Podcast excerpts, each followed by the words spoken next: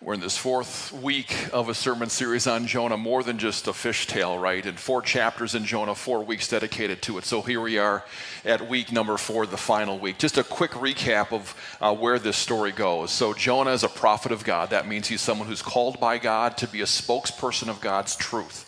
That's what a prophet is someone who speaks God's truth. And God says, Go to, uh, to Nineveh and uh, talk to this great and important city, which is desperately evil, and tell them about my righteousness, and that if they don't change their ways, my righteous wrath will pour out on them. J- uh, Jonah decides not to go, not so much because he's afraid of going, although there would be good reason to be afraid, but really because he doesn't want to see them saved. He thinks that they ought to get what God has for them a wrath and, and destruction. So he goes the other way. He heads toward Tarshish. And he's on a boat, and a storm uh, comes up, right? He gets thrown overboard, and he's drowning, and God sends a great fish to save him.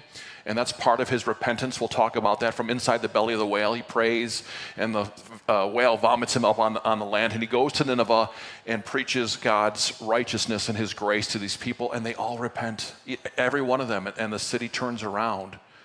And that's where we uh, that's where we pick up the story today. I'm going to read to you the entirety of uh, Jonah 4. It's not very long, but I'm going to start with actually the last verse of Jonah 3 because it leads right into where we're going. So here's God's word for us this morning. When God saw that, uh, okay, it's not up there, but here, uh, let me read it to you. When God saw that they did not, uh, th- when, when God saw what they did and how they turned from their evil ways, he relented and did not bring on them the destruction that he had threatened. And here's where we pick it up. But to Jonah, this seemed very wrong and he became angry. He prayed to the Lord, Isn't this what I said, Lord, when I was still at home? That is what I tried to forestall by fleeing to Tarshish. I knew that you are a gracious and compassionate God, slow to anger and abounding in love, a God who relents from sending calamity. Now, Lord, take my life, for it's better for me to die than to live. But the Lord replied, Is it right for you to be angry? Jonah had, gone out and sat down at a place east of the city. There he made himself a shelter sat in its shade and waited to see what would happen to the city.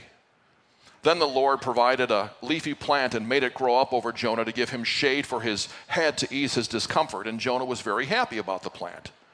But at dawn the next day, God provided a worm which chewed the plant so that it withered.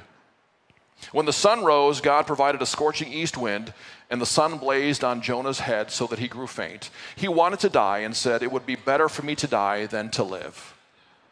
But God said to Jonah, Is it right for you to be angry about the plant? It is, he said. And I'm so angry that I wish I were dead.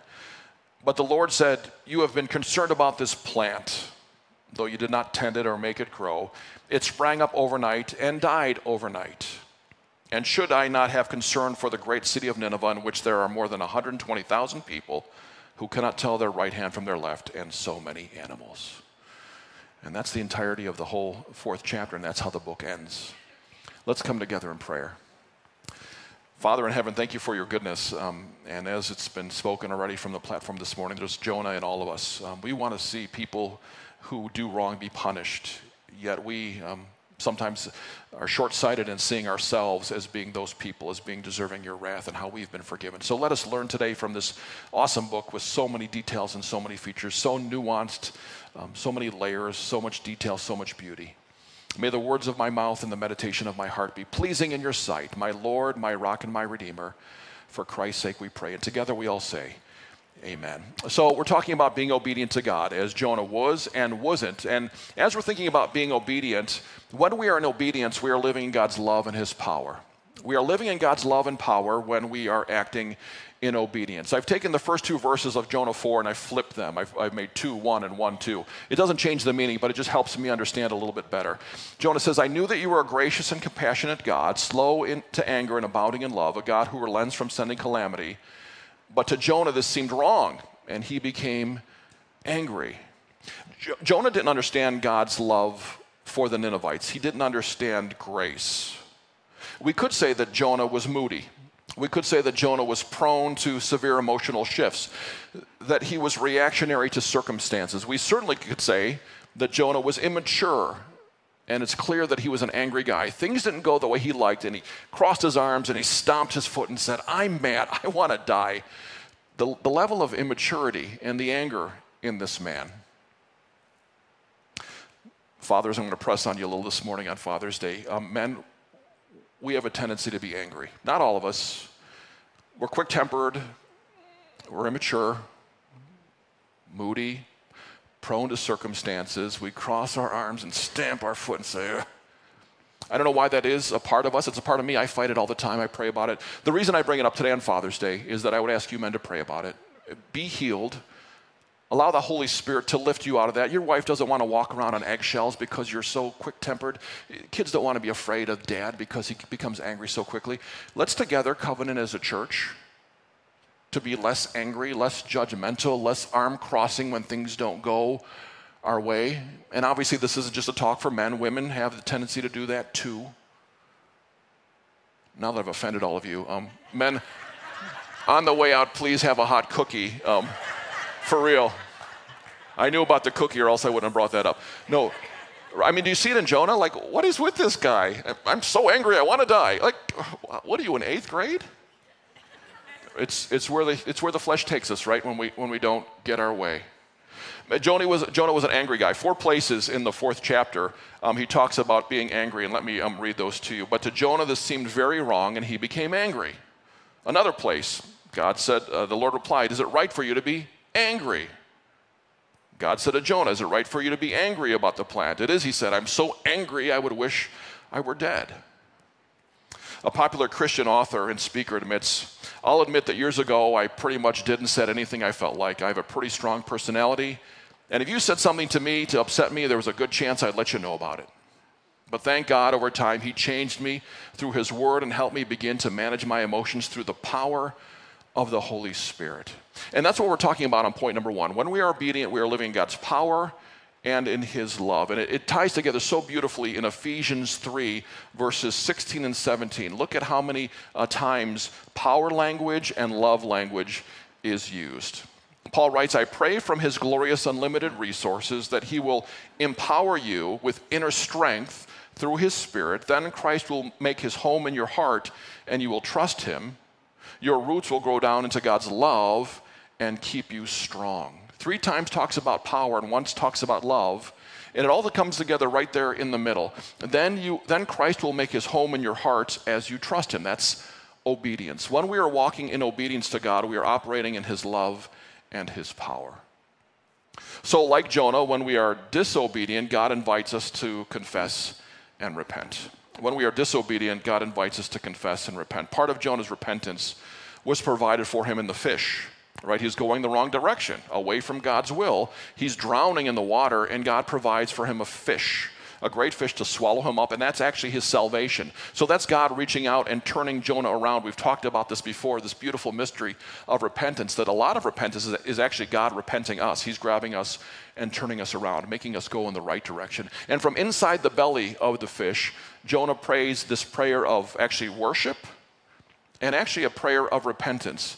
And he prays, Those who cling to worthless idols turn away from God's love for them.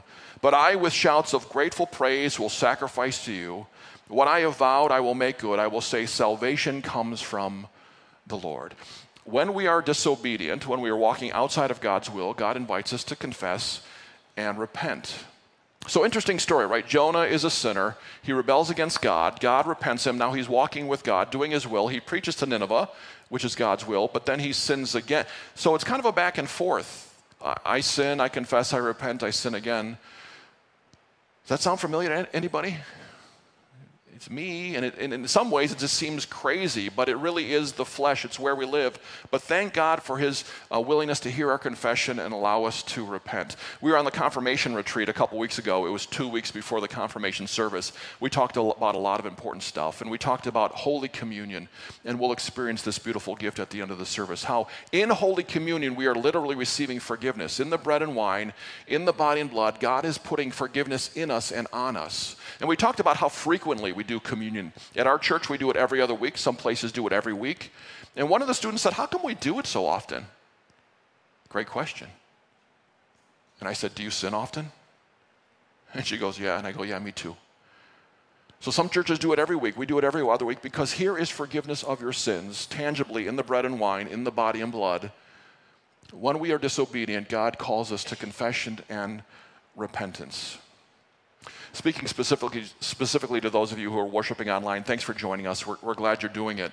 Um, But we're really making it a focus to invite you back into this place where there is public confession and absolution and repentance. And, and I get if it's legitimate that you can't come to church for whatever reason, I'll leave that up to you to determine. But we're encouraging you, uh, for those of you who frankly don't have a legitimate reason not to come here to this physical place, to circle a date on your calendar. And that'll be the day that you come back and we'll welcome you. There's a place for you. You belong here. Our family belongs together. Come into this place where there's corporate confession and repentance. We're praying for you. We love you. And we hope you come back soon. Proverbs 28 13 talks about this confession and repentance. Whoever conceals their sins does not prosper, but the one who confesses and renounces them finds mercy.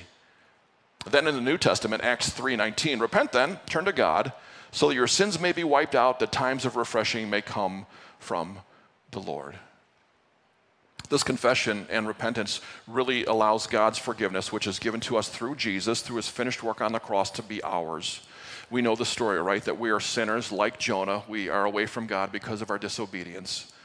But Christ took the punishment that we deserve upon himself on the cross, died, and rose again. The sins of the Ninevites weren't just forgiven by God, like with some, I'll just turn away from them, but those sins were put on Christ on the cross. And that's why they were able to be forgiven. And this Father's Day, for those of us who are parents, think about a child who might be wayward. We'll just say it that way. Maybe you really have a child that is off in the far country, we'll say it that way. And how much you want for them to be whole to be returned to righteousness or, or some semblance of normal living, and how there might be a vehicle for that to happen. There might be something that's going on that is bringing them back to wholeness. But think about someone who gets in the way and halts that. How angry would you be? And here are the Ninevites, the children of God, who are wayward, who are in a far country, who are disobedient. And, and there's a vehicle to bring them back to righteousness. There's Jonah, but he gets in the way and he stops the process. And on this Father's Day, I'm thinking about that for moms and dads and any of us who have people that we love that are in a far country. How enraging it would be that someone would break a process that was bringing someone back to wholeness. And that was the position Jonah was in. But God, in his righteousness, forgave even Jonah. And through the fish and through repentance, he brought him back and turned him in the right direction. So, how does this God who loves this child Jonah bring him back to obedience? Well, this is for us today to accept troubles. You could also write trials as God brings us to repentance, right? A fish being swallowed by a fish, that doesn't seem like a good thing, but it worked out for his good. And we'll talk a little bit about more, a little more about where this story goes in this fourth chapter. Jonah chapter 4, 5 uh, through 8. Jonah had gone out and sat down at a place east of the city. There he made himself a shelter, sat in its shade, and waited to see what would happen to the city. Then the Lord God provided a leafy plant, interesting twist in the story, made it grow up over Jonah to give shade for his head to ease his discomfort. And Jonah was very happy about the plant, but at dawn the next day, God provided a worm, which chewed the plant so that it withered. When the sun rose, he provided a scorching east wind, and the sun blazed down on Jonah's head so that he grew faint and wanted to die and said, It would be better for me to die than to live. Wow, interesting turns, right? We thought it was just about a fish, but now there's a plant that grows, and then a worm, and then it goes down, and a, a, a scorching east wind, and the sun's burning his head, and he's mad, and he's mad again. Just a minute, let me grab this wouldn't be Father's Day without some sort of fatherly, manly thing. You should see what I bring in on Groundhog's Day. No, uh, so the story goes that two lumberjacks were felling a, a, bunch of trees in the field, and in one of the trees at the top, they saw that um, a bird had built its nest, and they knew that as they chopped that tree down, it would fall and the bird would die. So instead of attacking that tree with the knife edge of the axe head, they turned it around and used the blunt head. And they began to whack on the trunk of the tree so that it was rattled, so that it would distress the bird, so that it would become very uncomfortable and really hate its circumstances and flee to somewhere safe. Well, they kept doing that, and eventually the bird got up and flew and flew to another tree. Oh no, we got to chop that one down too. So again, with the blunt end of the axe, they started hacking at the uh, tree trunk to really rattle it, to, to aggravate the bird, so that eventually the bird would make its home in the rock. And God uses trials and troubles and hits our life with the blunt end of the axe head to rattle our life, to make us uncomfortable, to agitate us, so that we begin to understand that where we have planted our roots, where we have um, put our hope, where we have built our house is unstable and that we ought to move and build our house in the rock. Maybe you've been building your life uh, on money and possessions and status and sex and the abuse of alcohol and drugs, maybe political processes. If we just get that guy or that lady into office or remove that group, things will be better. God is saying, No, I'm agitating you. I'm allowing trials and troubles to come into your life so that you will build your house on a rock. The original Hebrew word for the word provide in this book, uh, when God provides the great fish and the plant and the worm, is a Hebrew word called waman. I don't really know much about it. I read some about it this week. But the Hebrew word raman is positive. It means to appoint or prepare or to assign. So God appointed or prepared or assigned a great fish and a plant and even the worm to take away the plant because he was moving, he was allowing agitation to come into Jonah's life so that he would leave his selfishness and his self love and build his house in the rock. All right, we're going to have a little fun with language here. In the old King James translation of the book of Jonah, the plant is not called a plant, it's called a gourd. Interesting, and that'll be important here in a second. So remember that. It's called a gourd. Who remembers who John Newton was? Anyone remember who John Newton was? He wrote Amazing Grace. He's the guy that wrote Amazing Grace. Interesting story quickly here. He was a slaver. He captured African slaves and sold them for profit until God got a hold of him and he repented and became a child of God and was living for Christ, completely turned around, and now was working for the church. He wrote Amazing Grace. He wrote another uh, song that we'll look at here called I Asked the Lord That I Might Grow. We'll look at some of the lyrics here now. It's Old English, I get it, but we'll talk through it, it'll make sense. So he writes this in the first stanza. He says, I asked the Lord that I might grow in faith and love and every grace, might seek more, uh, make, more, make more of his salvation know and seek more earnestly his face. So, this is a beautiful cry, right? This is the cry of the Christian heart. Lord, make me closer to you, draw me closer to you. And then there's a bunch of stanzas that talk about how John Newton thinks that ought to happen. We won't read through those, but we'll pick it up here in the next stanza. Yea, more with his own hand he seemed, intent to aggravate my woe. Crossed all my fair designs I schemed, blasted my gourds. Remember that word? And laid me low. When, when's the last time you heard the phrase blasted my gourds in church? God is a gourd blaster. And he laid me low. The song continues, Lord, why is this? I tremble, cried, I trembling cried, wilt thou pursue thy worm to death, the worm that provided to take the gourd away? Tis in this way the Lord replied, I answer prayer for grace and faith. All right, one more. This is God still speaking. These inward trials I employ from self and pride to set thee free and break thy schemes of earthly joy, that thou mayst find thy all in me. God's blasting gourds. He's, he's taking away comfort so that we won't find uh, our all in ourselves, as Jonah was pursuing, that thou mayst find thy all in me, that we would find our all in all in God. So, our final point this morning is that part of obedience is understanding God's priorities. Part of obedience is understanding God's priorities. The very end of the chapter, Jonah 4 10 through 11. But the Lord said, You have been concerned about this plant, though it did not, uh, you did not tend it or make it grow. It sprang up overnight, died overnight. And should I not have concern for this great city of Nineveh, more than 120,000 people that cannot tell their right hand from their left, and so many animals? Jonah was concerned with his own comfort, his own ease of life, and didn't really care much about the lost of Nineveh. He just wanted a, a plant to be over his head to keep um, the sun off of him. And, and when that was taken away, he became angry. God was saying to Jonah, I love the Ninevites in spite of their violence, but you know what, Jonah? I love you in spite of your arrogance. One author I was reading this week says we ought to have two testimonies first testimonies about how we came to Christ or how Christ grabbed us or who we were before God got a hold of our life and who we are now. We've talked about that here at Royal Redeemer, having a real succinct, easy to t- tell story. So when the conversation goes there with somebody, our testimony is that, yeah, God grabbed a hold of me and he changed me completely. But this author says there ought to be a second testimony. Once you are saved, once you're in the family of God, they say we ought to understand how God's priorities for the lost and the marginalized and the poor and the underprivileged have now become our priorities. That's our second testimony. Now that God has changed me, His priorities for the lost and the marginalized and the underprivileged and the poor have now become my priorities. And I'm living for Him and I'm living to bless them. Strange ending to this book, right? We just thought it was about a guy that gets swallowed by a, a whale. And then there's Nineveh, and there's the plant, and there's the worm, and there's anger, and a hot east wind. And God is really asking Jonah, Who are you living for, Jonah? Can't you see that this love that you have is turned on yourself, and it really is just an arrogant self love? Will you see, Jonah, that obedience to me is where you find peace and joy? Let me say that again. Jonah, will you see that in obedience to me is where you will find peace and joy?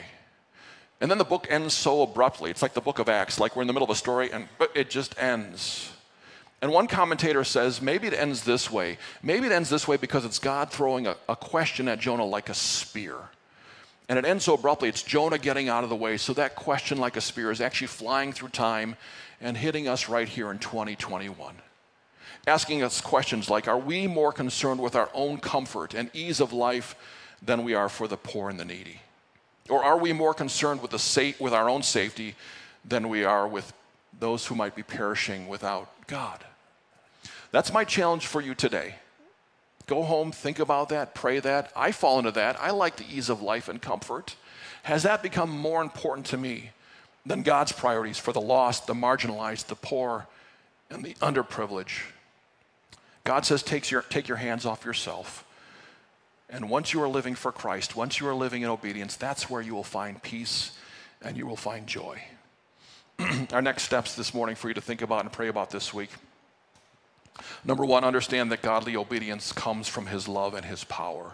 Uh, we can't just stir this up on our own. It's when we live in His love and when we are powered by His power, we can live to be obedient. Number two, accept trials or accept troubles as God's redirection.